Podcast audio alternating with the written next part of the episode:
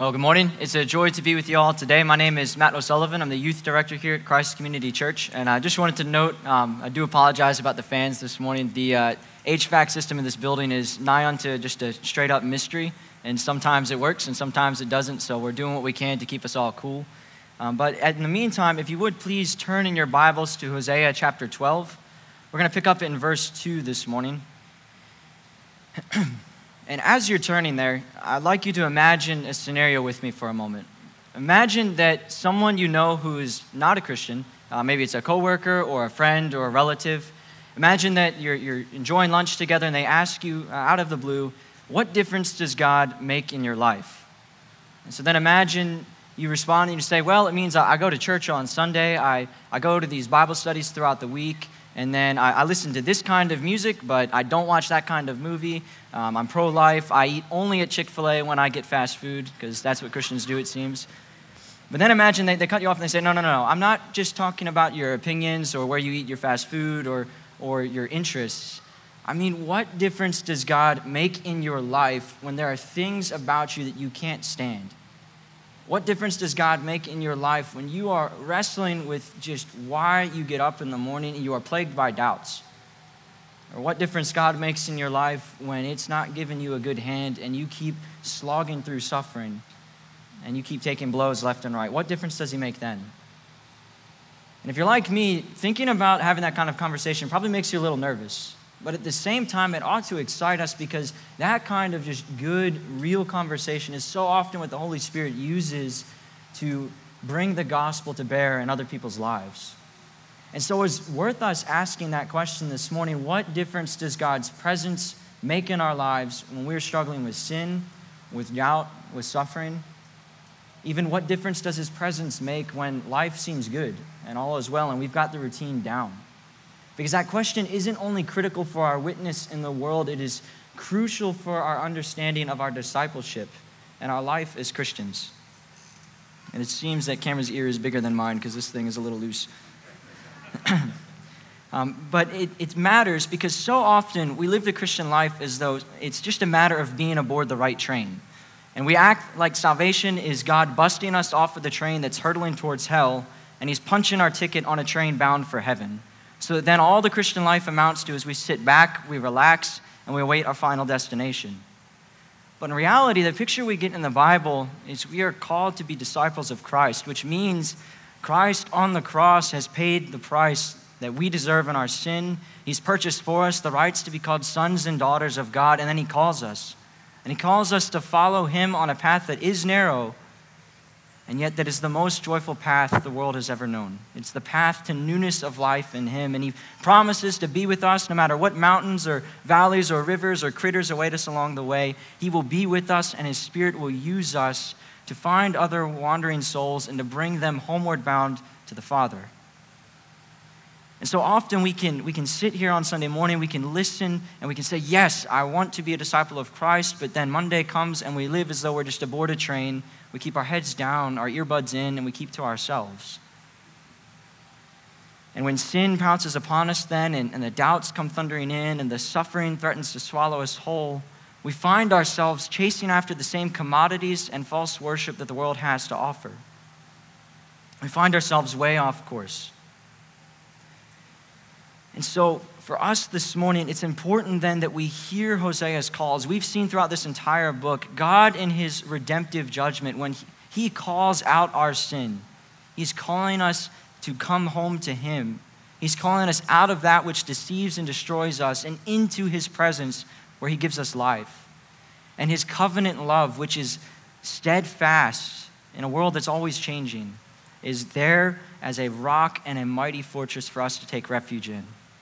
And so, as you've come to expect with Hosea, this is another heavy passage. And I almost opened up the way Cameron did last week, and then he opened that one. I was like, well, I got to change my intro because you'd hear the same thing twice.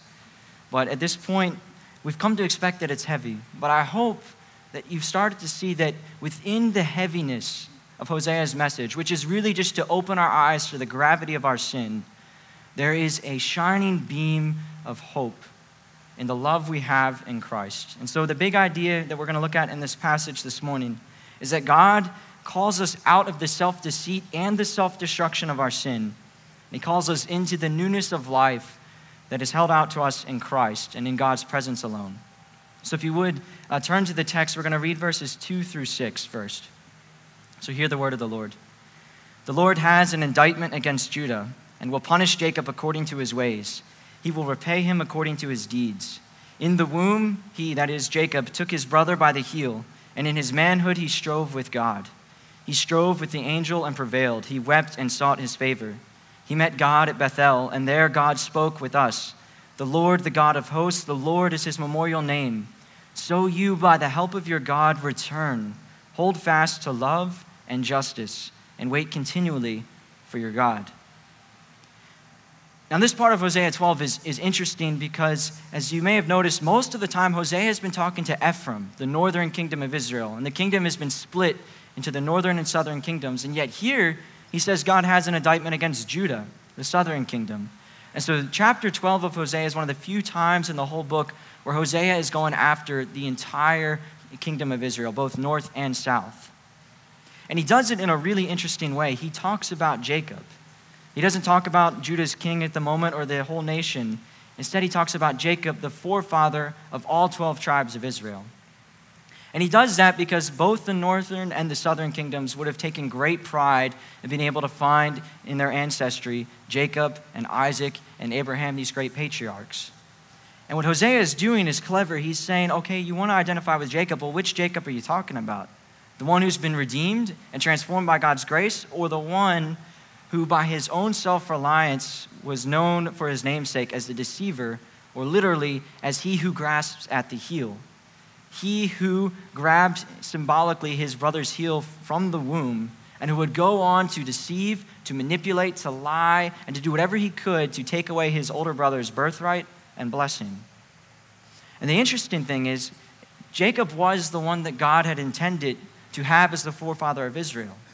And yet Jacob didn't rest in, he didn't wait upon the Lord. He took matters into his own hands. He made a real mess of his life. If you know anything about his story in Genesis, he's always on the run, either from Esau or from Laban, these people whom he's cheated and he's lied to. He truly was a deceiver. He was self reliant. He did not wait upon the Lord. And then we see again in verse 3 this, and verse 4 this interesting idea that in his manhood, he strove with God he strove with the angel and prevailed. That is a reference to the pivotal moment in Jacob's life from Genesis 32, where he wrestled with God in the form of, of an angel. And God revealed himself to Jacob in this key moment where Jacob is basically awaiting what he thinks is his certain doom as Esau is coming for him. And as it will turn out, Esau and Jacob will be reconciled, but Jacob doesn't know that yet. And this man in whom is the presence of God appears and wrestles with Jacob on the ford of the Jabbok River throughout the night. And it's a very visceral and physical thing. The presence of God was near him, and yet in God's grace, he allows Jacob to wrestle him into a stalemate. And then, as dawn is breaking, God touches Jacob's hip and puts it out of socket, if you know the story. So that all that Jacob can do is he is now utterly dependent on God. He can no longer be self reliant. All he can do is cling to this angel and cry out, Lord, bless me. Do not leave until you have blessed me. And it was in that moment when he was at his weakest that he was finally, for the first time in his life, truly strong in the Lord because he was resting in grace and not on his own effort. And so, in putting that out there, what Hosea is doing is he's dangling two versions of Jacob in front of Judah. And he's saying, are you like Jacob the self reliant, he who makes a mess of his life and is constantly lying? And in this case, Judah should be saying yes. And so then, by implication, will you be like Jacob, whose name was changed to Israel because he was transformed by God's grace and his presence? And then, with that contrast hanging in the air, as it were, Hosea gets extremely specific. And he reminds us that Jacob met God at Bethel. And that happened twice in his life, both before the wrestling match and afterwards. Afterwards, God called him to Bethel and said, Build an altar there and worship me in truth. And for us, as we've worked our way through Hosea, Bethel ought to throw up a red flag, and we ought to say, That sounds familiar. Because if you remember, when the northern kingdom split off from the Davidic covenant, Jeroboam, the son of Nebat, decided he was going to set up a center of false worship to consolidate his power and to lead God's people astray. And he built golden calves, these idols, and altars at two places, Dan and Bethel. And for that reason, throughout the entire book of Hosea, Hosea almost never says Bethel, which means house of God. For him, he says that's, that is no longer the meaning of that place to y'all. Instead, he calls it Beth Aven, which means house of wickedness. And so the fact that he now returns to the language of Bethel here shows us what he is saying is he is calling out to Judah and Ephraim, and he's saying, Flee the false worship that you have made for yourself. Let go of your self reliance and return to the Lord where he may be found. Come back to him. That's why then in verse 5, he, he just proclaims the name of the Lord. He says, The Lord, the God of hosts, the Lord is his memorial name. The idea is that in God alone, not in these statues you have made, not in your own power, in God alone, there is hope for your life. Will you return? And so, verse 6 is, I think, one of the most beautiful calls for repentance in the entire book of Hosea. And he calls then for, for Judah by the help of their God to return. And that's critical because so often we can turn repentance itself into something that we're supposed to do to make God like us. When in reality, our hearts are so bad off, we do not want to come home to the Father unless His Spirit is already taken hold of our hearts and working in us changed and sanctified desires. And in calling them then to return to God and to cling to love and justice, what he's doing is he's calling them to remember the covenant that God made with them. To love God in true worship. It's the first and greatest commandment to love the Lord your God with all your heart, soul, mind, and strength. And then to seek justice is to do nothing, at the very root of that, it is nothing more than loving your neighbor as yourself. If that were true, then there would be no need for a court system. And so his point is that you start there. You live out the covenant, live out the life you've been called to, and leave behind your self reliance and your sin and return to the Lord. And then he says, wait continually for your God. And I think for us, that is actually one of the most challenging things to do in our world. And it's worth asking yourself this morning when was the last time you waited continually for God? And you might start by saying, well, when was the last time you waited for anything? You know, think about it like this. You know, if you're waiting in line at a drive through or for a movie, usually what happens is you whip out your phone and you pull yourself into the, the news feed on, on Facebook or on your favorite news website. You, you pull yourself into consuming people's stories on Snapchat. And yet, there's a difference between being distracted and diverted and truly waiting. To wait looks like hope, as Josh was talking about earlier, where you have an active expectation, you are looking towards something, and all of your being is aimed at that. And so to wait upon the Lord, it doesn't look like us standing in line, you know, phone in hand, just scrolling through stuff, biding our time. To wait upon the Lord looks a lot more like Christ in Gethsemane, as he is praying with the cross before him, praying out to God, Lord, if there's any way, let this cup pass from me. But not my will, but your will be done. And notice that he prays the same thing three times. Waiting upon the Lord is truly a wrestling match, as we see with Jacob. It's something that takes stamina, it's something that we pour all of our being by the power of the Spirit into. It's not passive. And so, for us, what that looks like practically is that maybe for as long as you can remember in your life, you are wrestling with the same besetting sin. And time in and time out, you cry out to God, Lord, would you deliver me from this? You cry out, Lord, would you help me to have a pure mind? And you say next time you will not look, and before you know it, next time comes, and you've spent an hour looking at stuff online you shouldn't have.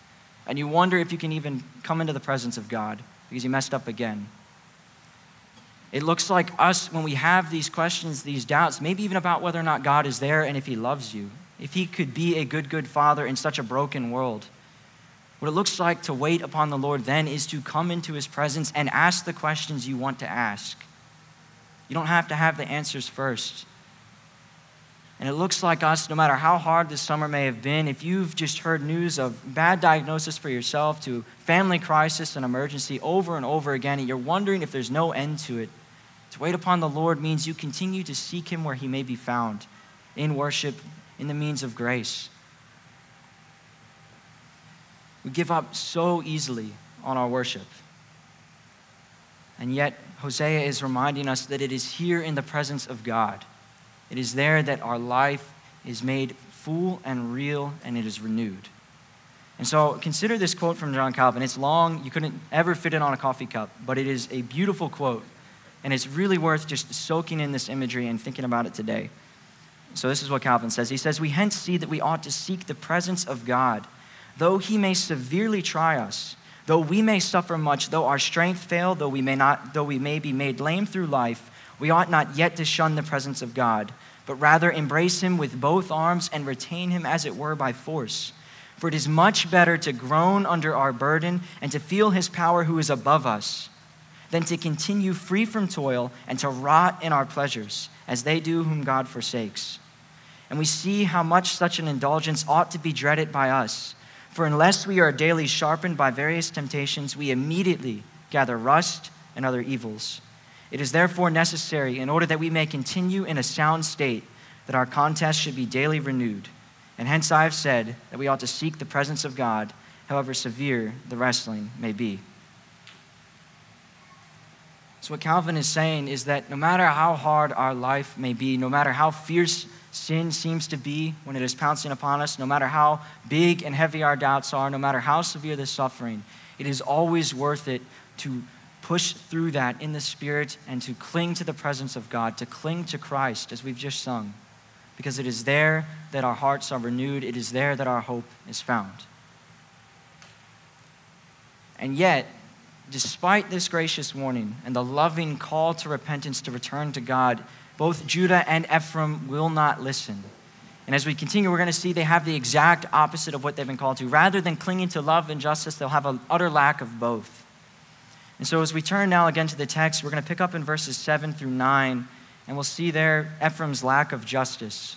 And in that, we're going to see the self deception that comes with our sin. So, here again, the word of the Lord. A merchant in whose hands are false balances, he loves to oppress. Ephraim has said, Ah, but I am rich. I've found wealth for myself, and in all my labors they cannot find in me iniquity or sin. I am the Lord your God. And from the land of Egypt I will again make you dwell in tents, as in the days of the appointed feast. Now, in these very few brief verses, a lot happens. And one thing is worth noting at the beginning is that whenever you're translating a language, you always have to pick some things to communicate in your translation and some things to leave in the original. And that's especially true in poetry. And if you have an NASB, I know they footnote this, I'm pretty sure. And if you have a study Bible, it might mention it as well. But the word for merchant here, that's its primary meaning. But the word was pronounced in Hebrew Kanaan or Canaan. And so the power of the poetry here is that on the heels of this calls to repentance, this call to repentance, the very next word is Canaan. And if you are an Israelite, whether in the north or the south, that would have been a bombshell going off right in your face. Because Canaan was the very group of people that they were called to push out of the land because of their pagan idolatry. These were the folks who had no justice, no love for God, those who would offer up their own children as sacrifices in their worship. And now Hosea is saying to God's people, You have become like that. It would be like Hosea standing before us and telling us, You are your own worst enemy. Whatever you think is the lowest of the low in the world, that is what you and your sin have become. For an example, it would be like Harry Potter being told, You're a Slytherin. You know, if you get that reference. And in a more serious note, it would be like us being told, You have made yourself the lowest of the low. And you can't see it because that is the supreme irony here. Is that if you look at the next verse, Ephraim has all the confidence in the world. He looks at his own hands, he looks at his wealth, and he says, They can't find in me iniquity or sin. And that is not the cry of a clear conscience. That is the boast of a person who has wealth, who has power and influence, and who can wield it and wrap the world around their finger. And they think that no matter what they do, no one will find them out. And the amazing thing is that uh, two sermons ago that I preached back in the, the late winter, we did that sermon series on grace in unexpected places, where we did one chapter from each of the five, first five books in the Old Testament. And as the Lord would have it, the passage I preached was Deuteronomy 8, in which God called his people to remember all that he had done for them. This was before they came into the promised land. And he said, Don't forget, do not say, My hand and my power have gotten me this wealth, and you forget the Lord your God. And what did Ephraim just say? He says, Ah, but I have found wealth, and his self confidence, his self reliance, that, that mutates into this poisonous self deception where he can no longer see how far he's fallen. And so often that is our hearts. We look at our circumstances, we look at our bank account, we look at our accomplishments, and we think, if I was truly sinning, surely it would have shown up by now. My life's too good to really have any need for a Savior. The problem with sin is not always that we see it, the problem with sin is that we don't see how bad off we really are. And in being blinded and deceived by ourselves in our sin, we lose ourselves, though we think we've gained the world. And yet, then, as Ephraim has gone after all these commodities and this false worship, God enters in and he cries out and he says, I am the Lord your God. And as we heard in Psalm 62, our call to worship this morning, God he is perfectly just. Whereas Ephraim had these false balances, which meant, by the way, basically it's the equivalent of credit card fraud, is that they, in their transactions, they would weigh out their precious metals. And so if your balances were false, you would rig it so that people had to pay you more than they actually owed. And yet, God, His balances, in which we all go up before His throne, they're not rigged. And both the poor and the rich alike are dead in their sin, and our only hope is to be clothed in the life and righteousness of Christ which is offered to us freely in the gospel. And so, God, in calling out their sin here, in entering in and breaking down their facade and ripping off the mask of their self reliance, though it would hurt for them, it is the most gracious thing he could possibly do. It is like the, the beautiful scene in the Chronicles of Narnia where Aslan, with his claw, rips off the dragon skin of Eustace. And as Eustace reflects upon that, he, he says, It hurt, but it was a good pain. And though so often when our sin finds us out and God enters into our lives and drags us out, sometimes kicking and screaming from our sin, though it hurts in the moment, there's always the sweet relief of newness of life in Christ on the other end. And so here God says to his people, He says, I will again make you dwell in tents. I will take away this wealth that has blinded you. I will bring you into exile. And the feast he refers to is the Feast of Booths. And that feast was interesting because it was designed to remind Israel of what God called them to remember in Deuteronomy 8. It came in the harvest season, right when their, their barns would be full of food for the winter, for the dry season. It was then that God would try every year to remind them through this feast I'm the Lord your God. I've provided for you. Do not rely on yourself. Know who you are and know how much I love you. And so, in bringing them back to the tents, God is peeling back their facade and He's bringing them into a position and circumstance in life in which His grace and His love for them would be made real again. And so, consider this, this reflection of Derek Kidner's on this passage. It's, it's very insightful. He says the reference to the feast is a double thrust. First, in effect, was it for this that I redeemed you, to make you a bunch of Canaanites? And secondly, when you relive the Exodus each year, camping out as your fathers did, is it only make believe? Or is it to relearn the lesson of those days that man does not live by bread alone? So, if they will only take it, there is healing and not mere doom in God's resolve to strip away the comforts that have turned these pilgrims into profiteers. And for us, then, it's worth asking ourselves do the means of grace, and by that I mean prayer, worship, at church on Sunday, God's word, the sacraments of baptism and the Lord's Supper, do these things, these means of grace, do they regularly unmask your sin and remind you of who and whose you are in Christ? That outside of Christ, you are far worse off than you'd ever want to admit. And yet, that in Christ, you are far more loved than you could ever dare hope.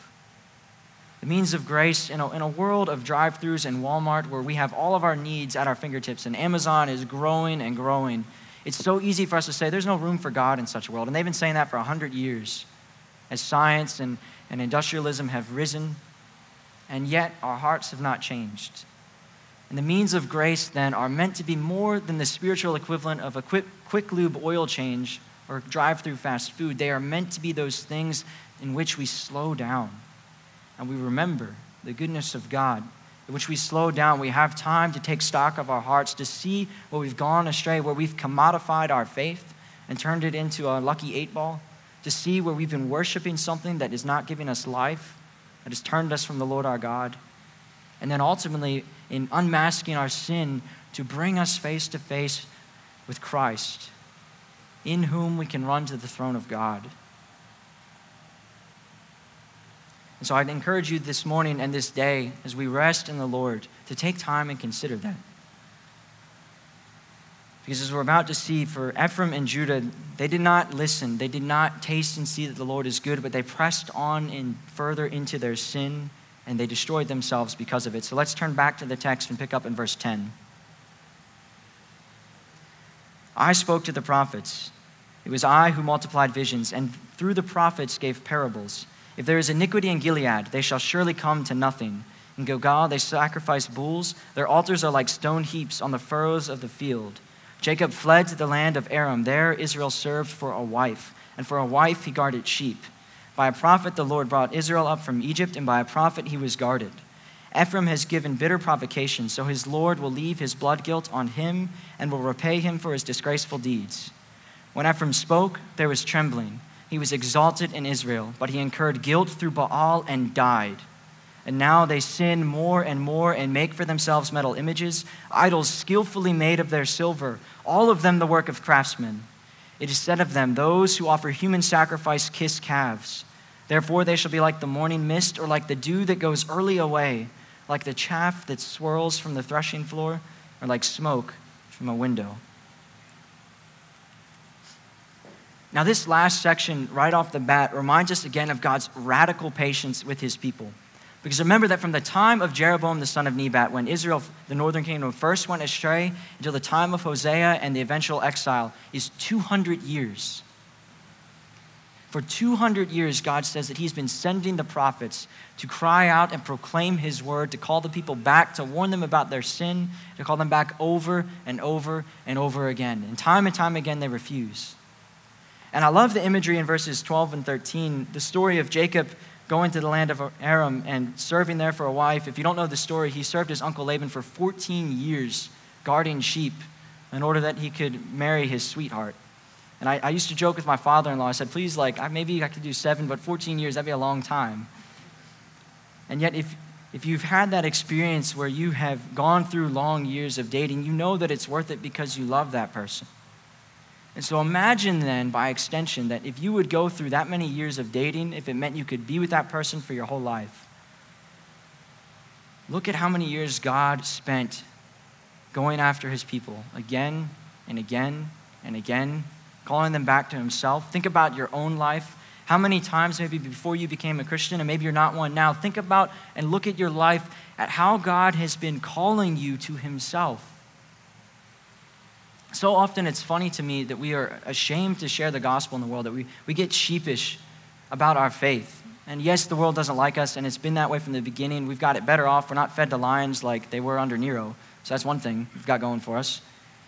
And yet, the amazing thing is, why would we be ashamed, would we be ashamed of a story which the Almighty God, who made everything, who is perfect, would then, the second person of the Trinity, Christ the Word, come make himself a man in the lowest of men and die for us.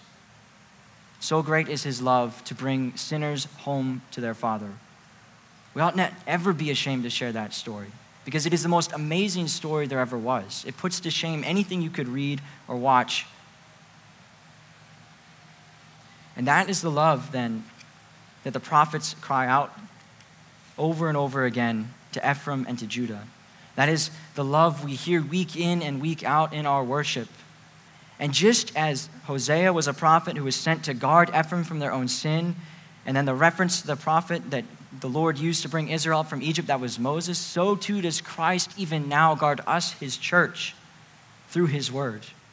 You might wonder, well, what does he guard us from? He guards us ultimately from ourselves, from our own sin, from the sin that remains raging in our hearts threatening to pull us away, to go back to the life we once knew. And it's interesting then, the language used in chapter 13 about Ephraim's sin, that at one point he was doing well, and then when he turned to Baal, he died. The picture there, and, and you know, this is one image Hollywood's given us that's really useful, is that in our sin, we are truly the walking dead. We live, and yet we're not alive.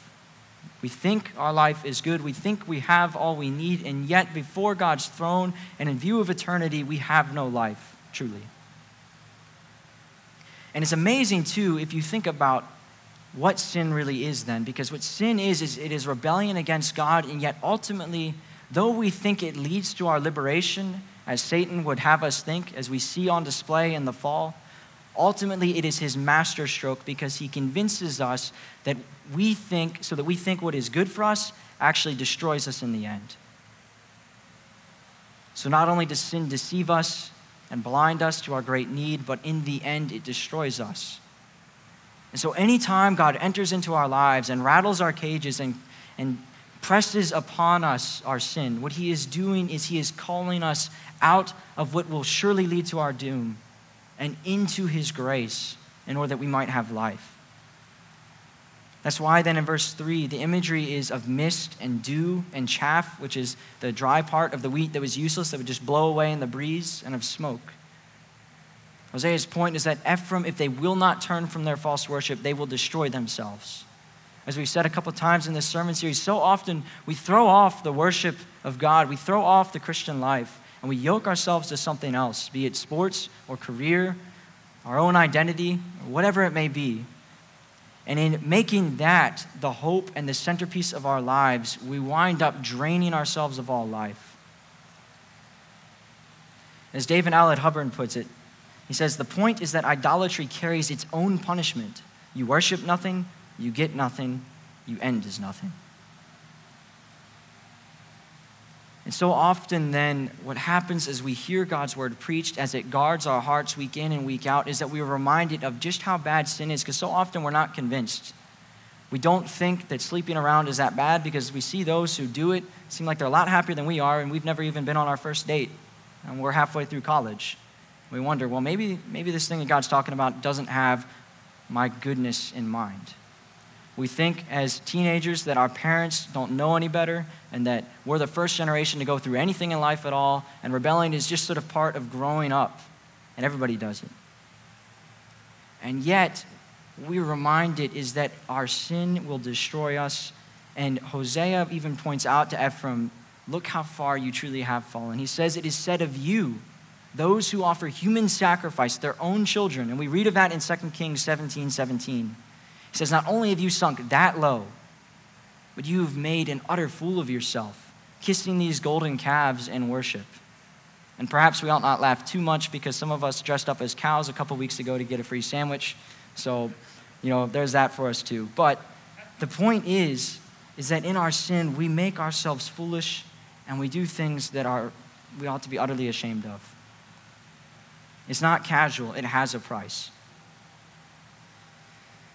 And so the question for us then is how have you been changed by your worship this past ministry year? You know, we're getting ready to, with the new school year, start a new ministry year. This has been my first year here as a youth director, so it's been a, a formative year for me. And I leave, and I phrase that question very purposely. I said, How is your worship left ambiguous? Because you are worshiping something. The question you have to first ask yourself is this is what you're worshiping the one true God in spirit and in truth? Or you, is your heart this past year been going after something else? And you've been changed one way or the other because what we worship, what we put in the center of our lives, that is what is defining us, that is what is cultivating us, that is what is driving us forward.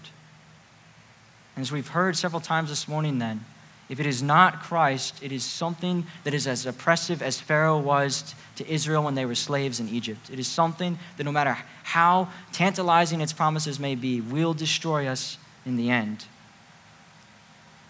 And especially as I've thought about my own life, the, the biggest change for me is that I now see the, the sense and just my own foolishness in not Sabbathing well all throughout college. I was that dude who would stay up late on Friday and Saturday but total nerd alert, I was the guy who was studying my books all the time. I wasn't out partying or just hanging out with friends and making memories. I couldn't be still. I couldn't stop doing things, building up my resume, building up my GPA. And I knew the gospel and I believed it, but I had an overwhelming sense of guilt in my life for my sins from my age 14 to 22. And instead of being still and knowing the Lord my God and the good, good Father He is and dealing with the sin and guilt therein, I just kept moving and going and going, trying to carve up some identity for myself, and yet all the while really destroying myself. I was always anxious and tired. And the first thing Cameron said to me when I came here two years ago as an intern was he said, You got to learn to Sabbath well. That's the one thing I'm going to put on you. Everything else we can figure out, but you need to learn to rest. And so, to those of you who are in college, who just got out of college, who are in high school and middle school, our generations are speeding up in our pace of life. And yet, at the same time, we're more riddled with anxiety and depression than any other generation. So many of us are on the antidepressants, so many of us are afraid to open up, to be still, to stop, to hear our own thoughts. It's in our music. If you listen to 21 Pilots, that is like the driving theme and all that those guys sing about. And they're so popular because they've put their finger on the pulse. That's where we're at. And yet, and I think they get this, the hope that we have in Christ is that you can be still, that your thoughts are not the final voice over your life, but that it is the covenantal love of our Lord and Savior Jesus Christ, in whom you can be still, in whom it's okay to get a B minus, in whom it's okay if you don't know where your next job is going to be, in whom it's okay to struggle with the hard, hard suffering of life. And so, in worshiping, so often it starts with being still and resting. And so I encourage you then this Lord's Day Sabbath, as we've been given that gift, to be still, to hear these words, and to return to God. Let us cling to Him in His presence. Let us trust in Christ and all that He has done.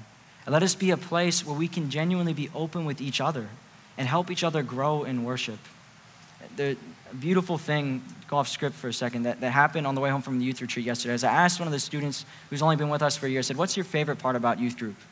And she said it's that it's a community where I can be open about what's going on in life and not be judged, but be prayed for and supported. That's what we want to be, as not just as a youth group, but as a youth group as part of the church, as a church as a whole. And that, that is what the gospel equips us to be in Christ.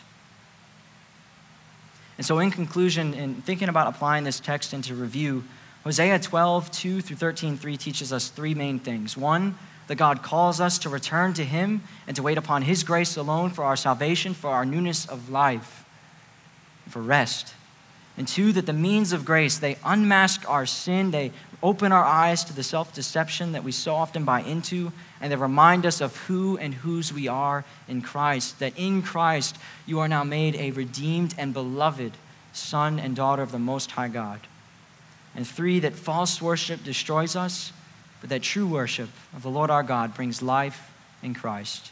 And so, as we prepare to worship with one more song, let us go before God's throne of grace, a place that is far more wonderful than even Bethel, where Ephraim and Judah were called to return. Let us go to the throne of grace in Christ and speak with our good, good Father. Let us pray. Almighty God, we thank you, Lord, for this day. We thank you for your word, that though it is often heavy, Lord, and presses upon us, Lord, we know you do it because you are pressing us out of our sin in order that we might come before your throne of grace in Christ and receive there the forgiveness we so desperately need, and receive there, Lord, and taste and see that you are good, that you love us. Father, I ask that your Spirit would be at work in our hearts this week, that your word would continue to, to percolate in our minds, and that it would come up often as we go through life. I pray for those, Lord, who are wrestling with guilt. Would you help them to find peace before the cross? I pray for those, Lord, who are wrestling with doubts. Would they find, Lord, the ability to be open to be known by you, their God? And I pray those, Lord, for those who are suffering in, in countless ways. Lord, would you give them healing and hope that they would know that you are our God and you delight in being with your people wherever they are. We thank you for Jesus. We thank you for all that you've done for us in him. And we ask now that by the Spirit you would open our hearts and loose our tongues, that we would sing great joy and praise as we celebrate your goodness to us this day. I praise in Christ's name. Amen.